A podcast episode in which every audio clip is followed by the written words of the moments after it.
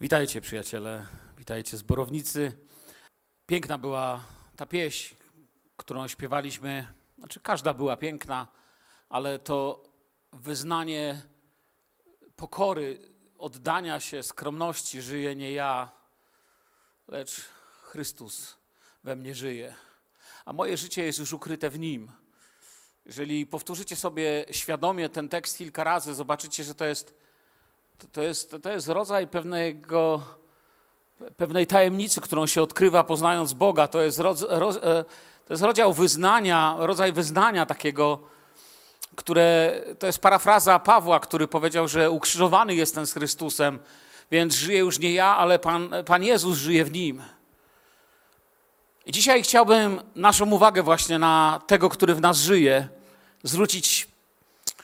Pan Jezus mówiąc, kilkakrotnie w Biblii ja jestem. Nie wiem, czy zdajemy sobie sprawę, że te słowa kosztowały go wiele gniewu, nienawiści ze strony religijnych ludzi i że nie wypowiadał tych słów niechcący. Nie ma ani jednego zdania w Biblii, które by Jezus wypowiedział z użyciem słów ja jestem, które powiedziałby niechcący, po prostu tak się mu ułożyło. Jest w Ewangelii Jana taki szczególny ciąg tych wyrażeń, że w pewien szczególny sposób wypowiada je siedmiokrotnie i na to chciałbym dzisiaj zwrócić naszą uwagę. Są to deklaracje tego, kim jest Jezus i co czyni w naszym życiu jako Mesjasz, w tej mesjańskiej służbie dla ludzi, w której objawia Bożą miłość, która została nam przez Jezusa ukazana. A więc dzisiejszy wieczór nauczania Słowa Bożego spędzamy na poznawaniu naszego Pana, którego kochamy. Amen. Wiecie, te, ten układ jest zawsze podobny. To jest takie, taka wielka deklaracja, wielkie i majestatyczne ja jestem, plus jakiś orzecznik. I chcę dzisiaj zwrócić na to uwagę. Jezus powiada: Ja jestem chlebem żywota. Później mówi: Ja jestem światłością świata. Potem jeszcze powie: Ja jestem drzwiami dla owiec. Ja jestem dobrym pasterzem. Ja jestem zmartwychwstaniem i życiem. Ja jestem drogą, prawdą i życiem. I powie też: Ja jestem prawdziwym krzewem winnym. Jeszcze raz powtórzę: Ja jestem to są słowa ogromnej wagi. Każdy Żyd wiedział, kiedy Jezus mówił, że to nie są żarty. Są też połączeniem osoby Jezusa z objawieniem Boga w naszym Panu w Starym Testamencie. Możemy zacząć od drugiej księgi Mojżeszowej, trzeci rozdział, trzynasty, czternasty werset powiada nam, a Mojżesz rzekł do Boga, gdy przyjdę do synów izraelskich i powiem im, Bóg ojców waszych posłał mnie do was, a oni mnie zapytają, jakie jest imię Jego, to co mam powiedzieć? To było bardzo ważne w tamtych czasach. Kto? Będzie bogów było mnóstwo. A Bóg rzekł do Mojżesza: Jestem, który jestem. I dodał: Tak powiesz do synów izraelskich: Jahwe posłał mnie do was. W Grece to mamy ego eimi, ja jestem.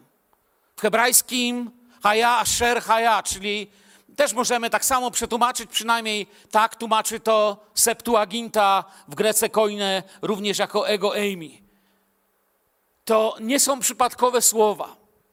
Chcę Waszą uwagę zwrócić na Pana, którego często czcimy, wyznajemy jako naszego króla, jako naszego zbawcę, jako naszego lekarza, jako Jezusa, który przyszedł na ten świat, bo Bóg tak świat umiłował, że dał i Pan Jezus dla nas przyszedł, abyśmy zobaczyli, że Jezus jest 100% człowiekiem, ale jest też 100% Bogiem. Dlatego każdy Żyd, słysząc ja jestem, nie pytał już o co chodzi. Wiedział, że chodzi o imię Boże, wiedział, że Jezus, jeszcze raz to powtarzam, celowo nie mówi tego niechcąco. W Ewangelii Jana w ósmym rozdziale, 57 werset i dalej, i dalej Jezus mówi, y, są takie słowa. Wtedy Żydzi rzekli do Niego, pięćdziesięciu lat jeszcze nie ma, że Abrahama widziałeś. Patrzyli na Niego i chłopie, młody gość, jak mógł Abrahama widzieć. 58 werset. Odpowiedział im Jezus, zaprawdę, zaprawdę powiadam wam, pierwej niż Abraham był, jam jest. Czujecie, co Jezus mówi? Zanim Abraham był, ja już jestem. Wtedy porwali kamienie, aby rzucić na niego, lecz Jezus ukrył się i wyszedł ze świątyni. Oni bardzo dobrze wiedzieli, co on mówi. I myślę, że bardzo mocne są te tu słowa, które tak trochę jakby, kiedy Jezus mówi ja jestem albo jam jest, które nam trochę uciekają, ale są bardzo prorocze, a które brzmią Jezus ukrył się i wyszedł ze świątyni. To jest dokładnie to, co działo się z Bogiem ich w życiu. Ich Bóg coraz bardziej znikał im z oczu. Ich Bóg coraz bardziej odsuwał się od świątyni. Przychodził, wzywał ich, ale oni go próbowali zatkać swoją religią, swoimi rytuałami, jakby nie były pobożne. Jeśli Bóg wychodzi ze świątyni i ukrywa się, to czas błagać o łaskę i pokutować, ale trzeba dopuścić do serca, że nie wszystko się wie. Natomiast oni byli pewni, że wszystko wiedzą i że Jezus jest tylko prostym cieślą, kim on jest. O jego uczniach mówili, a kto to jest, nieuczeni, jacyś biedaki jakieś. Do świątyni, z której Bóg wychodzi, nie ma już po co iść i jej los dokonuje się plus minus 30 lat później.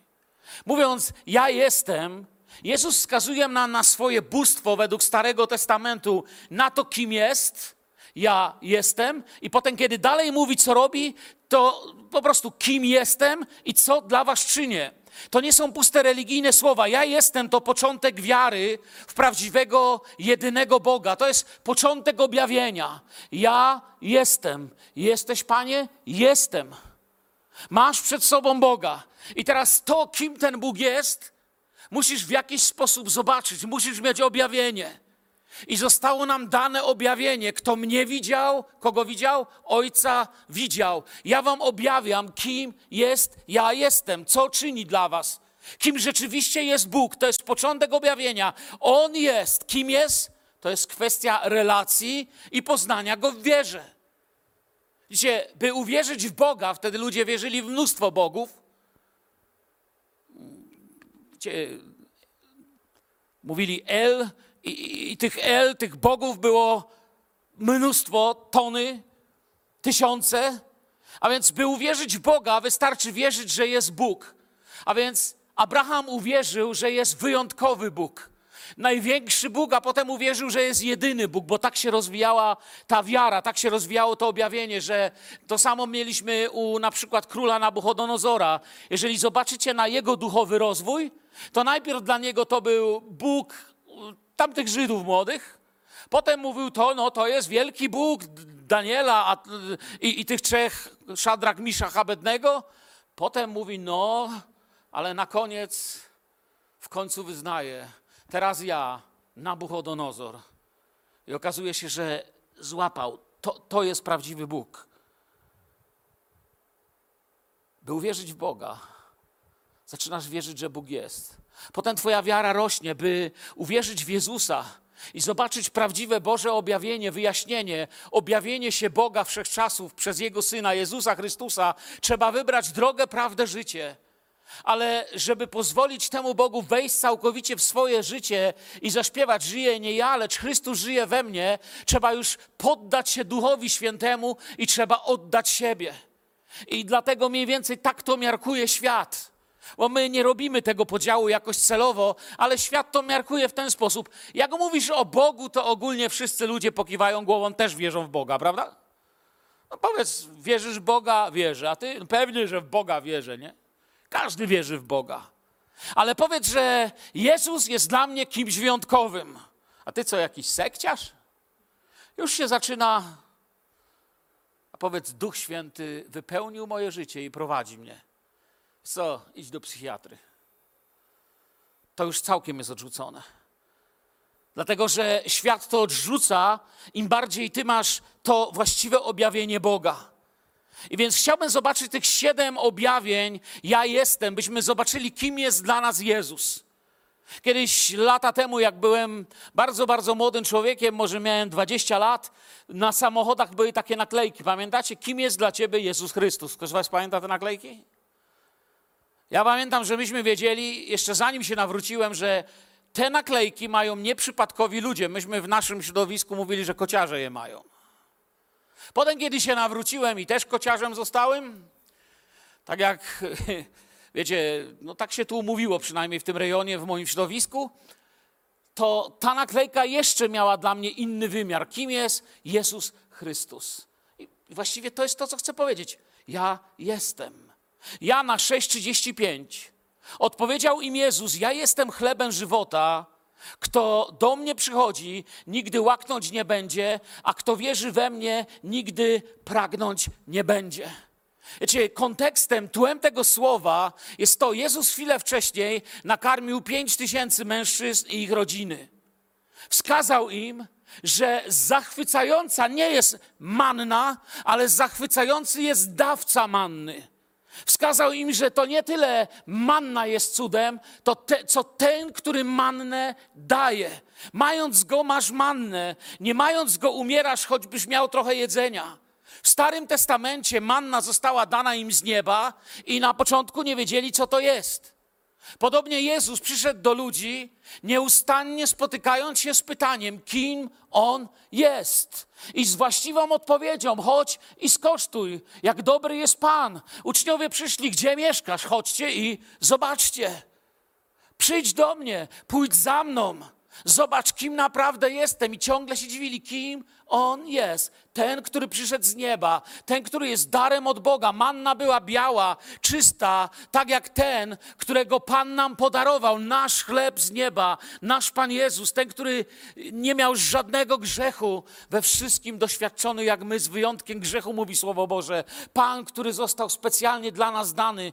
Manna, o której pisze Mojżesz którą naród Boży zbierał i zjadał, manna była darmowa. Manny nie można było kupić.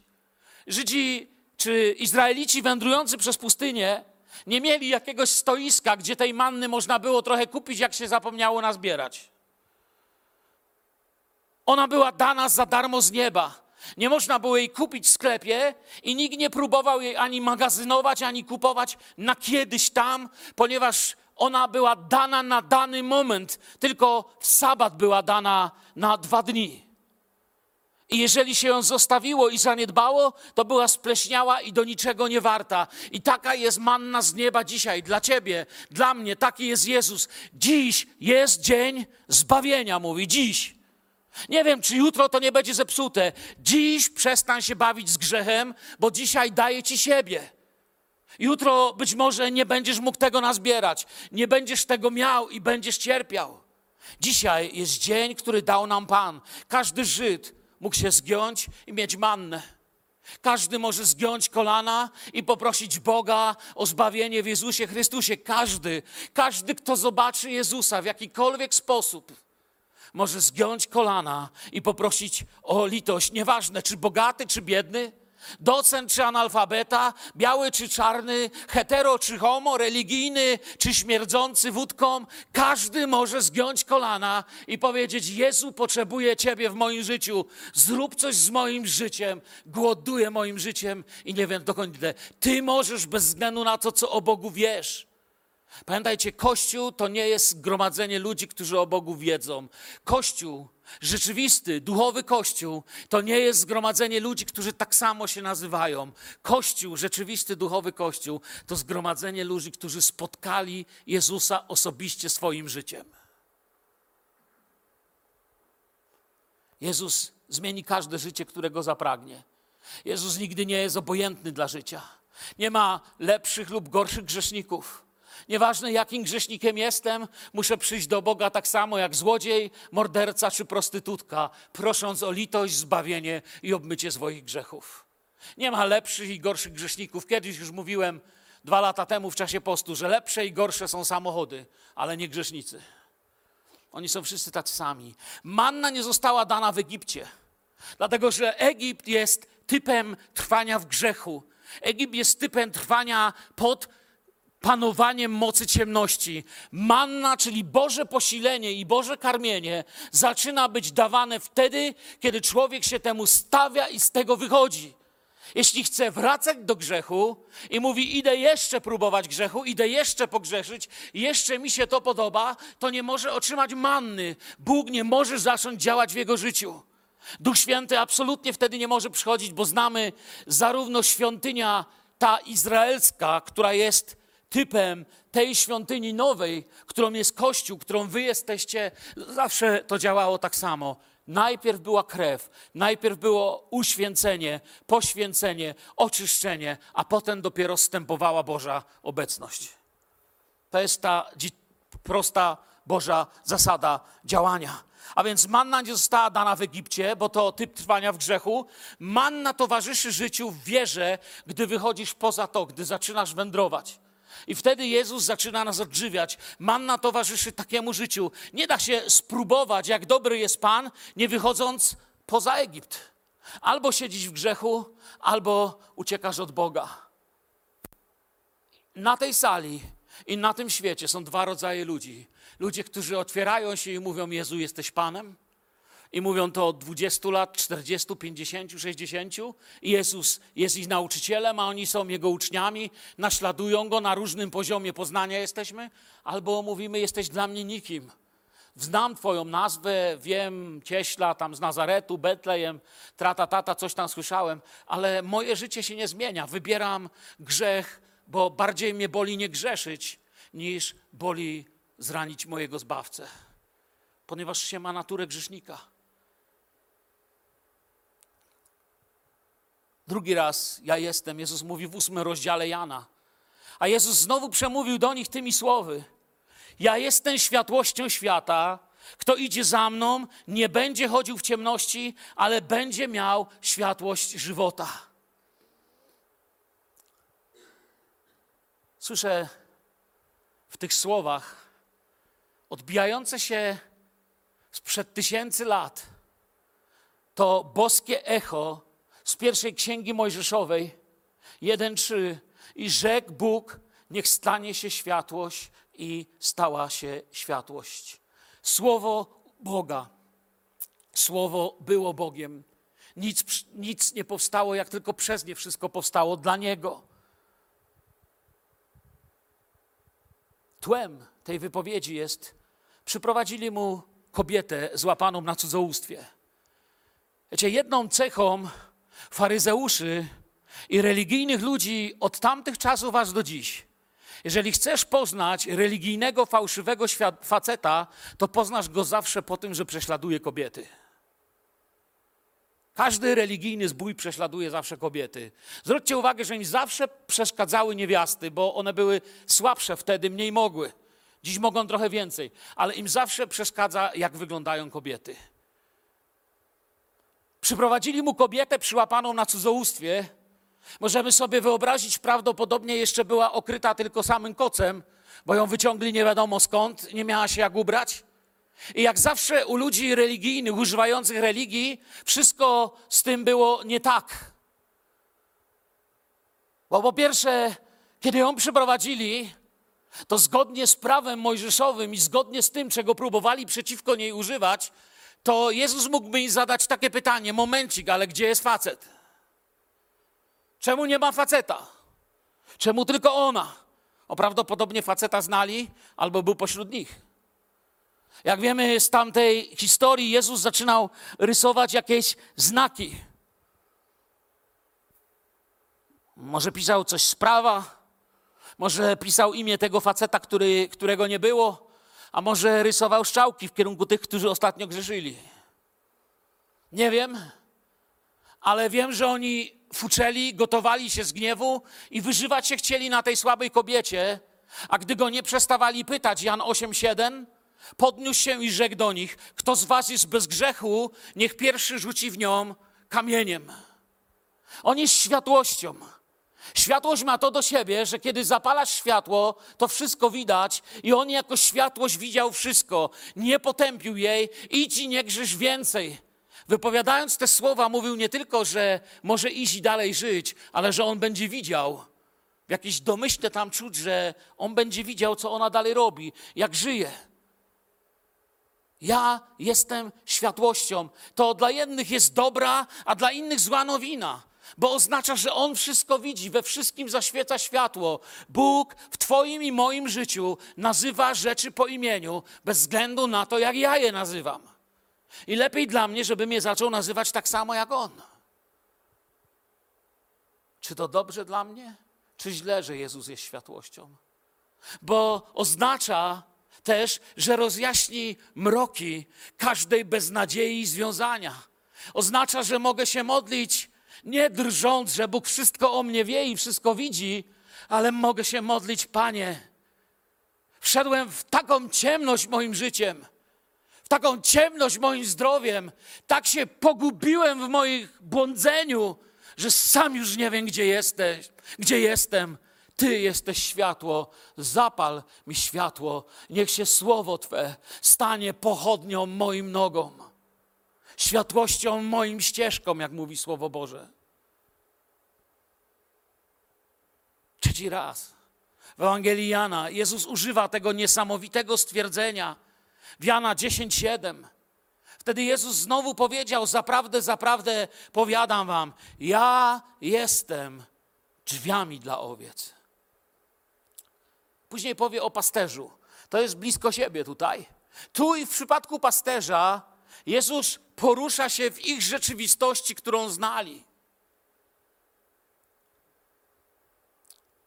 Gdybyśmy chcieli się coś nauczyć o pasterstwie Starego Izraela, bo tam są takie słowa jak pasterz, najemnik, odźwierny, owce znają głos. My to znamy na pamięć, ale tak bardziej jako pasterza to sobie bacę wyobrażamy, albo, albo takiego pastuszka ubranego tak w jakiejś szacie y, gdzieś tam z jakiegoś świątecznego przedstawienia.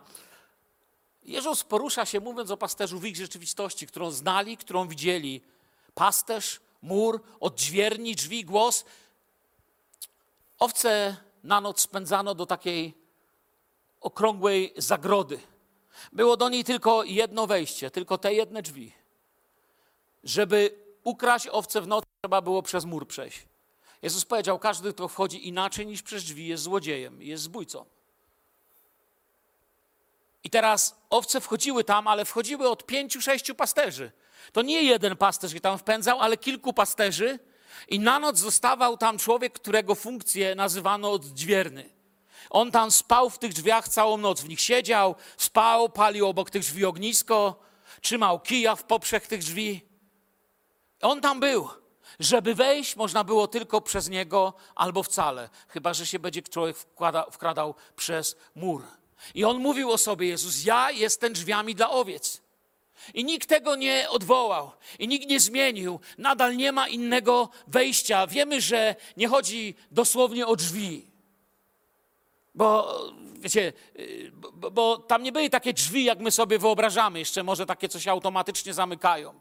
Bardziej chodziło o to, że tylko tędy w prawy sposób, zgodny z prawem, można wejść. Nie chodzi o drzwi, Chodzi do, głębiej o Jezusa, o nasze bycie uczniem. Tak jak do przybytku. Prowadziły tylko jedne drzwi, którymi można było wejść, aby wejść w Bożą obecność.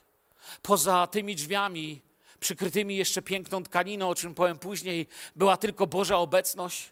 Tak jak do Arki Noego prowadziły tylko jedne drzwi, a poza nimi był jedyny możliwy ratunek w Arce Noego, i jeśli ktoś nie wybrał tych drzwi, to nie było u Noego innych drzwi. I to jest to, w jaki sposób dziś budujemy nasze życie. Tylko Jezus. Każda inna droga to rozbój i złodziejstwo. Każdy, kto mówi, że bez Jezusa można cieszyć się niebem, głosi demoniczne, diabelskie nauczanie, kłamliwe, takie jak diabeł chciałby dzisiaj podać światu. Każdy idzie do nieba. Jak już kiedyś tu powiedziałem, widziałem, że umarł jakiś aktor, który się naćpał i napił, i tam mu obiecywali. Ten będzie miał golfa w niebie całe życie, a ten będzie w piłkę grał całe życie. A ten lubił kobiety, to pewnie tam ma teraz dość. Wiecie, my takiego nieba nie znamy, jak ma ten świat. To są ich bzdury. Jeżeli coś się głosi, że bez Jezusa można wejść, jest to nauka demoniczna. mieć autorytet jak Bóg, być przy tronie w niebie, ale bez Jezusa jest czymś bardzo niebezpiecznym. Nie- Oznacza, że, że mamy bardzo złe pragnienia. Tylko Jezus może nas prowadzić. To, jed, to jedyne drzwi to Jezus. Demoniczne nauki mogą też próbować działać przez pokorę, wiesz. Nie jesteś godzien, by przez takie drzwi wchodzić jak Jezus.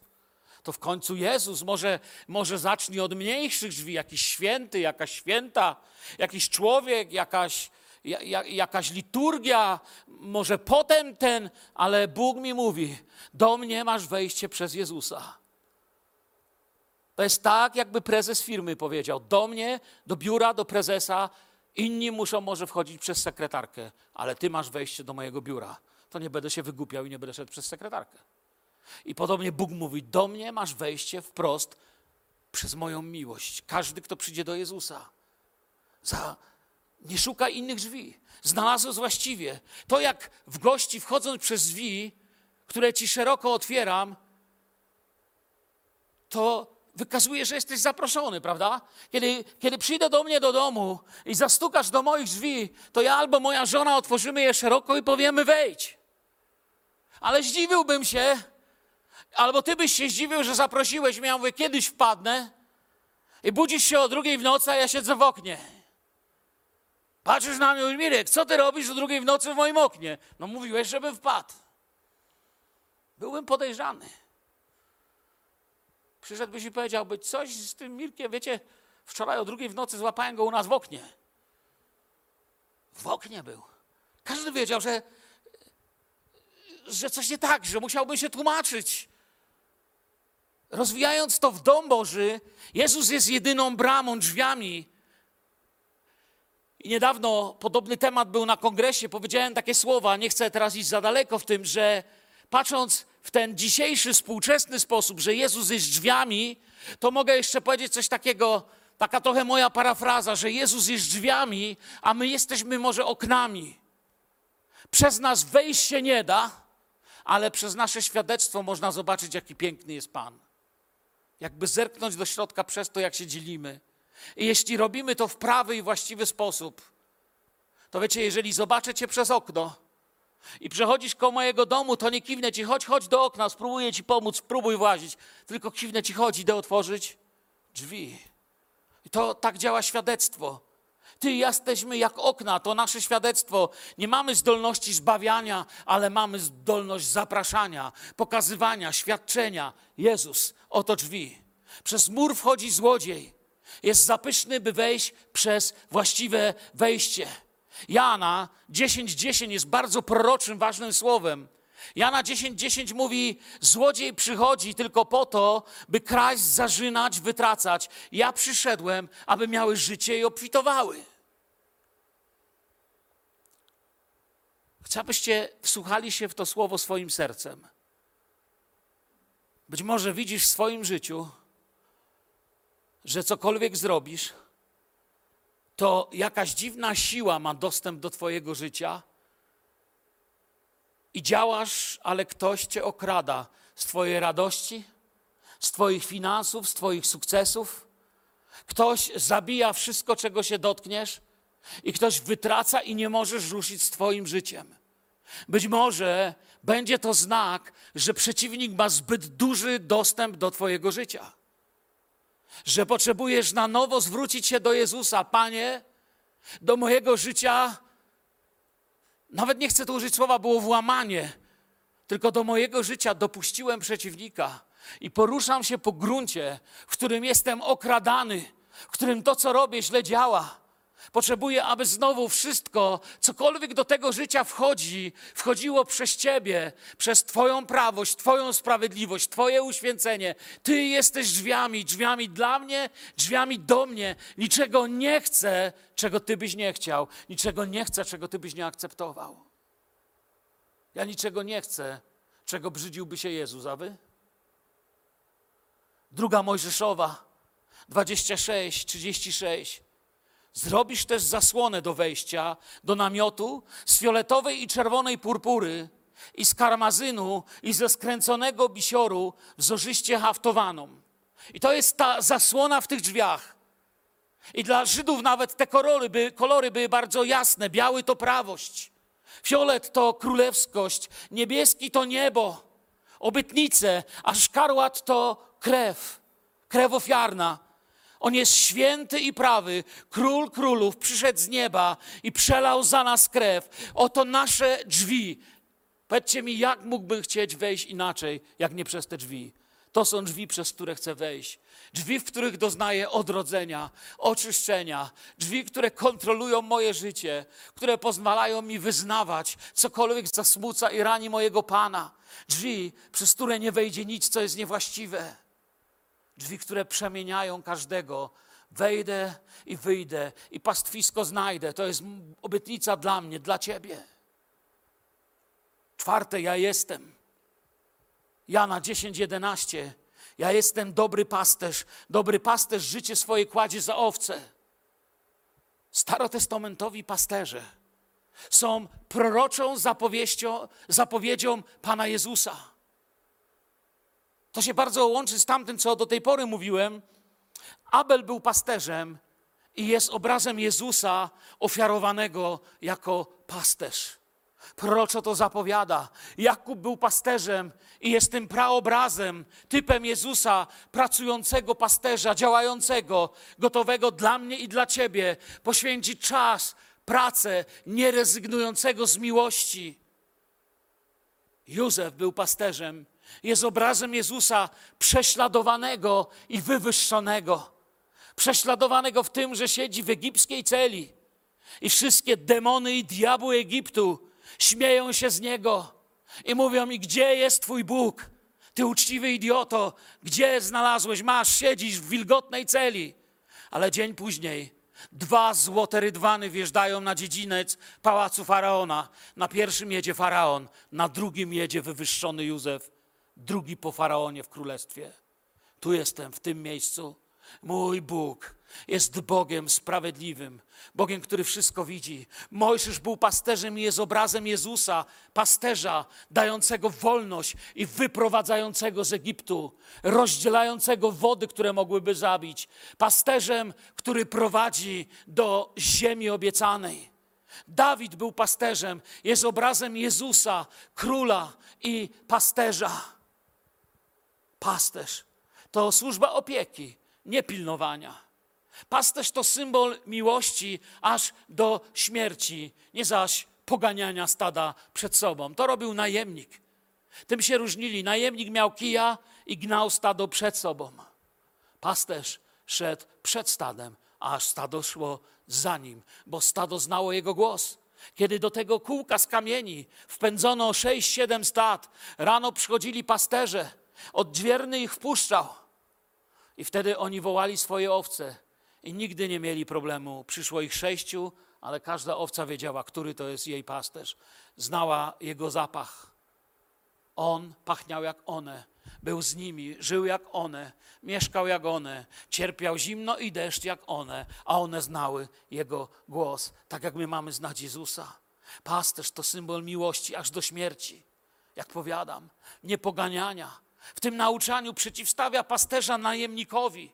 Oni się bardzo różnią. Najemnik bierze za to pieniądze. Pasterz cieszy się owcami, kocha je. To jest jego życie, jego pasja. Najemnik ucieka, pasterz poświęca życie. Jezus przypisuje sobie tu jeden z tytułów Boga ze Starego Testamentu. I ci, którzy znali pisma proroków, bardzo dobrze wiedzieli, co on mówi. Ja jestem pasterzem. Kto jest pasterzem? Pan jest pasterzem moim. Niczego mi nie braknie. Psalm 23. Jezus bierze ten tytuł na siebie. Pan jest pasterzem moim, a Jezus do mnie mówi: Pan jest pasterzem Twoim. Ja jestem pasterzem Twoim. To ja jestem ten Pan, który chce Cię prowadzić. Musimy uznać Go za Pana albo za kłamcę, ale nie da się być obojętnym. Jezus jest moim Panem, jest dobrym pasterzem, jest naprawdę zajęty i uwikłany w życie owiec. Niedawno miałem taki, taką fazę, ja to nazywam w moim życiu. Ja mam różne fazy czytelnicze i niedawno mnie wzięło na czytanie klasyki. I zacząłem czytać różnych klasycznych pisarzy, o których zapomniałem już co pisali Dickensa, Franza Kafkę, no, no różnych. Taką klasykę zacząłem trochę czytać. Przeczytałem między innymi Książę i Żebrak. Kiedyś dawno temu w dzieciństwie widziałem film, ale przeczytałem tą książkę. Opowiadał o księciu, który poszedł na ulicę i stał się żebrakiem i o żebraku, który wyglądał tak samo jak książę i wymienili się. Oczywiście później tam wszystko to się wyjaśnia. Nie będę spoilerował klasyki, jak nie czytałeś. Ale jest tu coś, co widzę z Jezusa. Pasterz stał się barankiem. To jest piękne. Cię, kiedy Abraham podnosi rękę, aby musiał zginąć jego syn, bo Bóg powiedział, aby to zrobił i był posłuszny. Kiedy jego ręka z nożem jest w górze, a Izaak leży na tym kamieniu ofiarnym, wtedy Bóg go zatrzymuje i odkrywają proroctwo o Jezusie, praobraz Jezusa, oto baranek. Uwikłał się w sprawy tego świata, uwikłał się w te krzaki we właściwej chwili, we właściwym momencie, na właściwym wzgórzu. Dwa tysiące lat temu baranek Boży uwikłał się w moje i Twoje problemy. Baranek Boży, który gładzi grzech świata, poświęcił swoje życie dla mnie. Pasterz stał się również barankiem. Po raz piąty Jezus mówi: Ja jestem w Jana 11 rozdział. Rzekł Jezus: Jam jest zmartwychwstanie i, i żywot. Kto we mnie wierzy, choćby i umarł, żyć będzie. A kto żyje i wierzy we mnie, nie umrze na wieki. Czy wierzysz w to? Kontekstem tych słów jest śmierć Łazarza. Leży w grobie. Adresatem jest załamana Marta, jego siostra oraz przez wszystkie wieki, odkąd to zostało wypowiedziane, Kościół. W tak poważnym stwierdzeniu Jezusa, Jezus nie zatrzymuje się tylko na słowie. Jezus nie poklepuje i mówi: Słuchaj, ja jestem zmartwychwstanie, nie martw się. Ale pokazuje nam, że Jego słowo, Jego obietnice działają. Że cmentarz to nie koniec.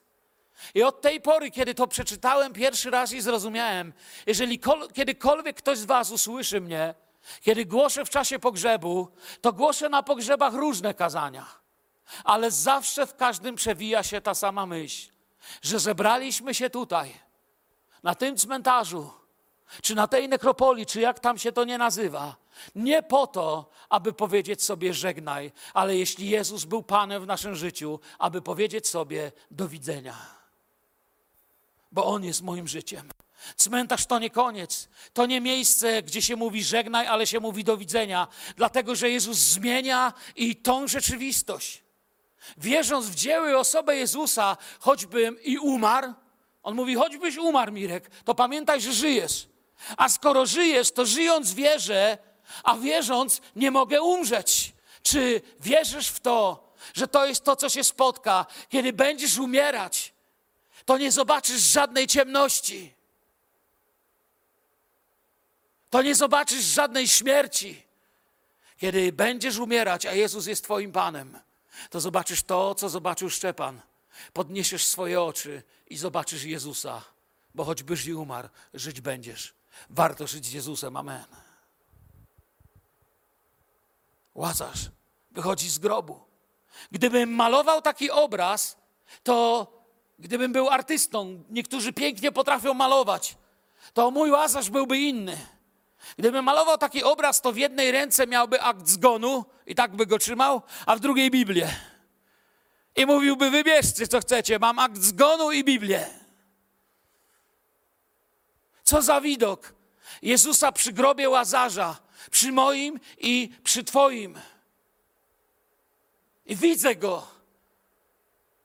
Jan pisał, to też gdy go ujrzałem, padłem do nóg jego jak umarły. On zaś położył na mnie swoją prawicę i rzekł: Nie lękaj się, ja jestem pierwszy i ostatni i żyjący. Byłem umarły, lecz oto żyję na wieki wieków i mam klucze śmierci i piekła. Ja mam klucz. Ja mam wyjście. Ja jestem Twoim wyjściem poza śmierć.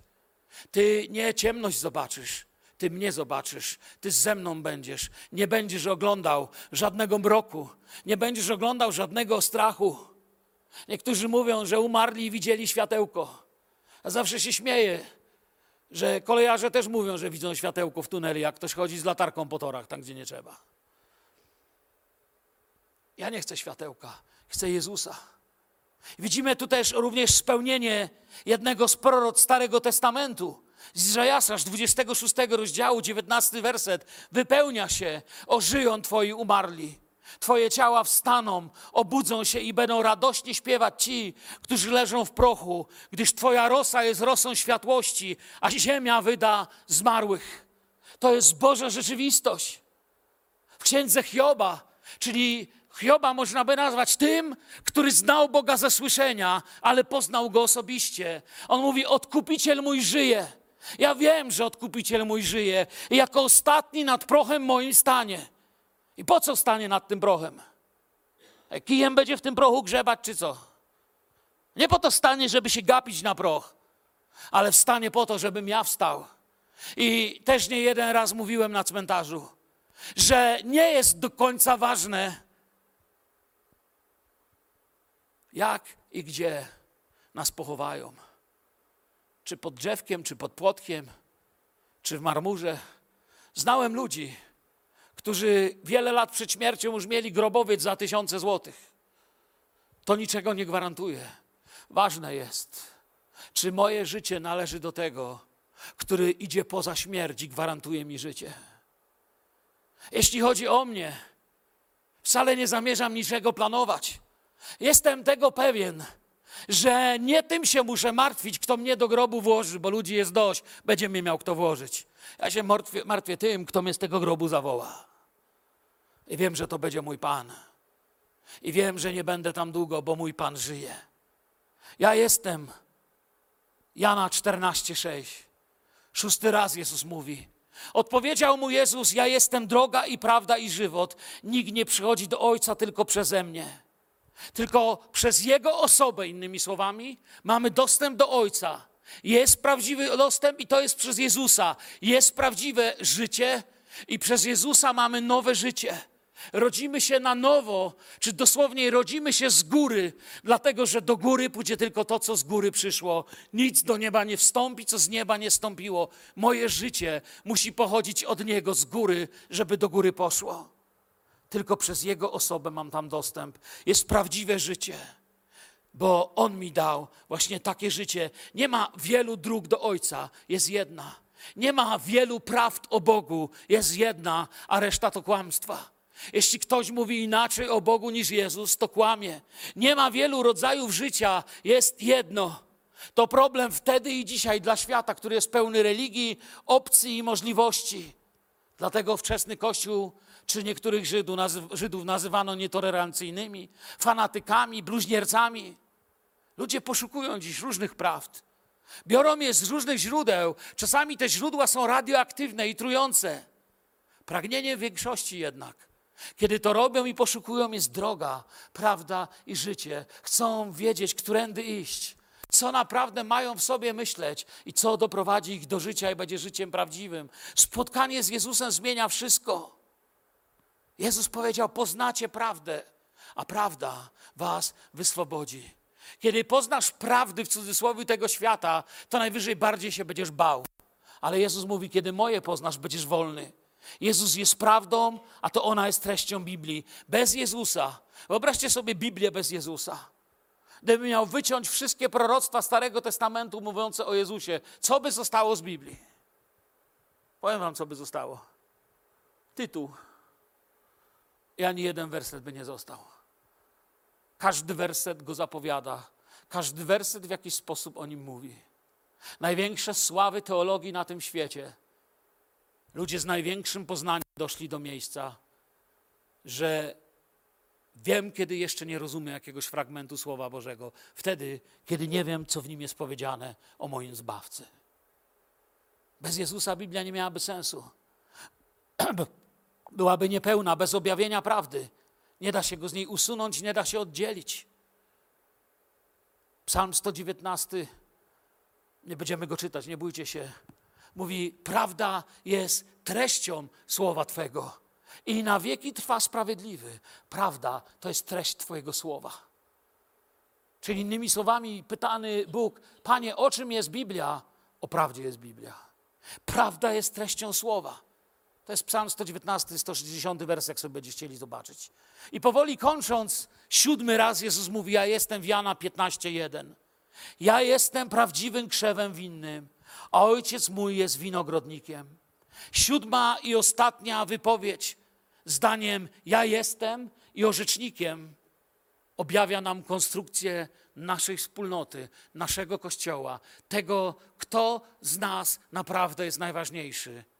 My czerpiemy życie z Jezusa, On jest najważniejszy. Żadna gałązka nie jest ważna. Odetnijcie gałązki od krzewu i nieważna jak ważna była ta gałąź, każda umrze bez krzewu. Odetnijcie człowieka od Jezusa, umrze. Zabierzcie Jezusa z jego życia, a jego życie zacznie się rozpadać. Światy i wszechświaty powstały stworzone Słowem Bożym. Zabierzcie Słowo Boże z życia człowieka, zwierzęcia, kultury, narodu, codzienności, a zacznie się rozlatywać na kawałki. Tu mamy znowu język bardzo zrozumiały dla Żydów z tym krzewem. Dlatego, że winnicą Pana nazwany był przez Izajasza Izrael. Również Izajasz i psalmy przedstawiają Pana jako właściciela winnicy. Podobnie brzmiały inne przypowieści Pana Jezusa. Można by tutaj o tym godzinami mówić, ale nie to jest moim celem.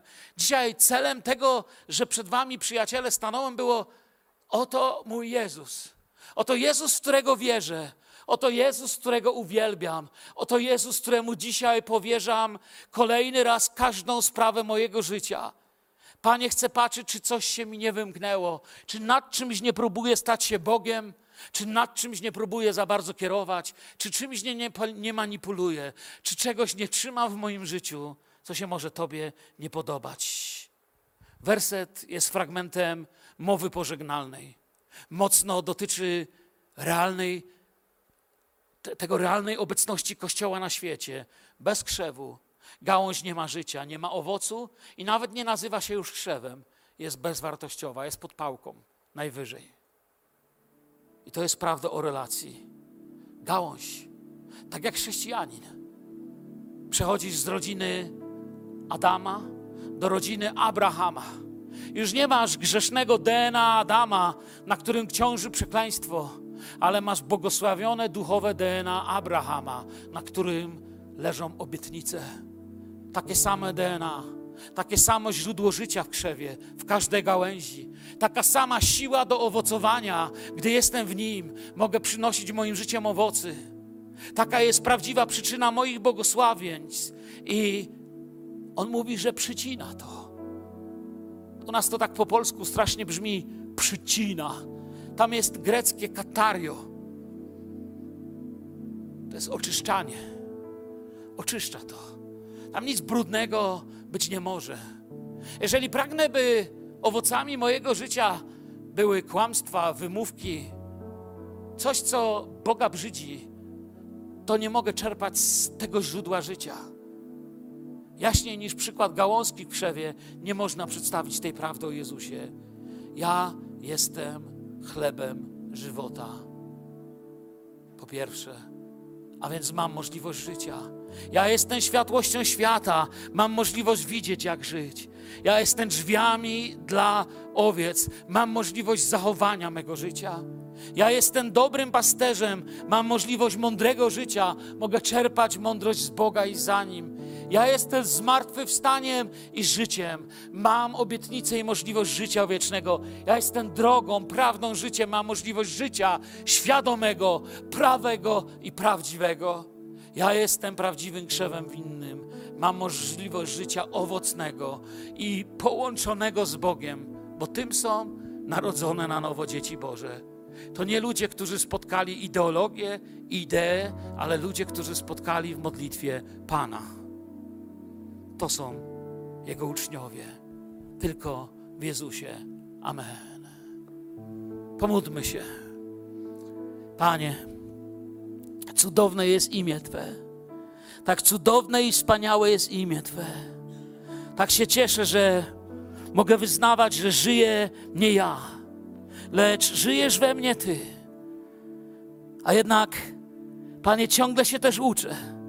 Ciągle, Panie, popełniam błędy, ale tak Ci dziękuję, że mogę się modlić, mogę wyznawać, mogę wzrastać, mogę czytać codziennie Twoje słowo. Panie, pragnę naśladować Cię. Pragnę, by moje życie upodabniało się do Ciebie. Pragnę mieć tą mądrość, w której odrzucę to, czym chcę mnie zatruć.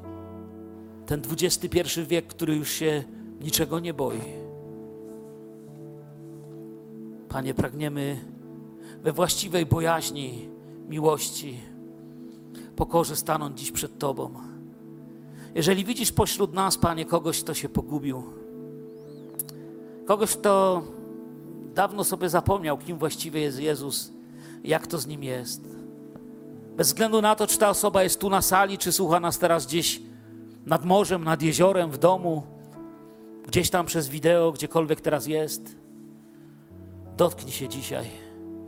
Ty powiedziałeś, co zrobić. Po prostu zwyczajnie można do Ciebie przyjść. Twoja miłość nie jest uwarunkowana. Twoje ręce otwarte i za to Tobie cześć i chwała. Amen.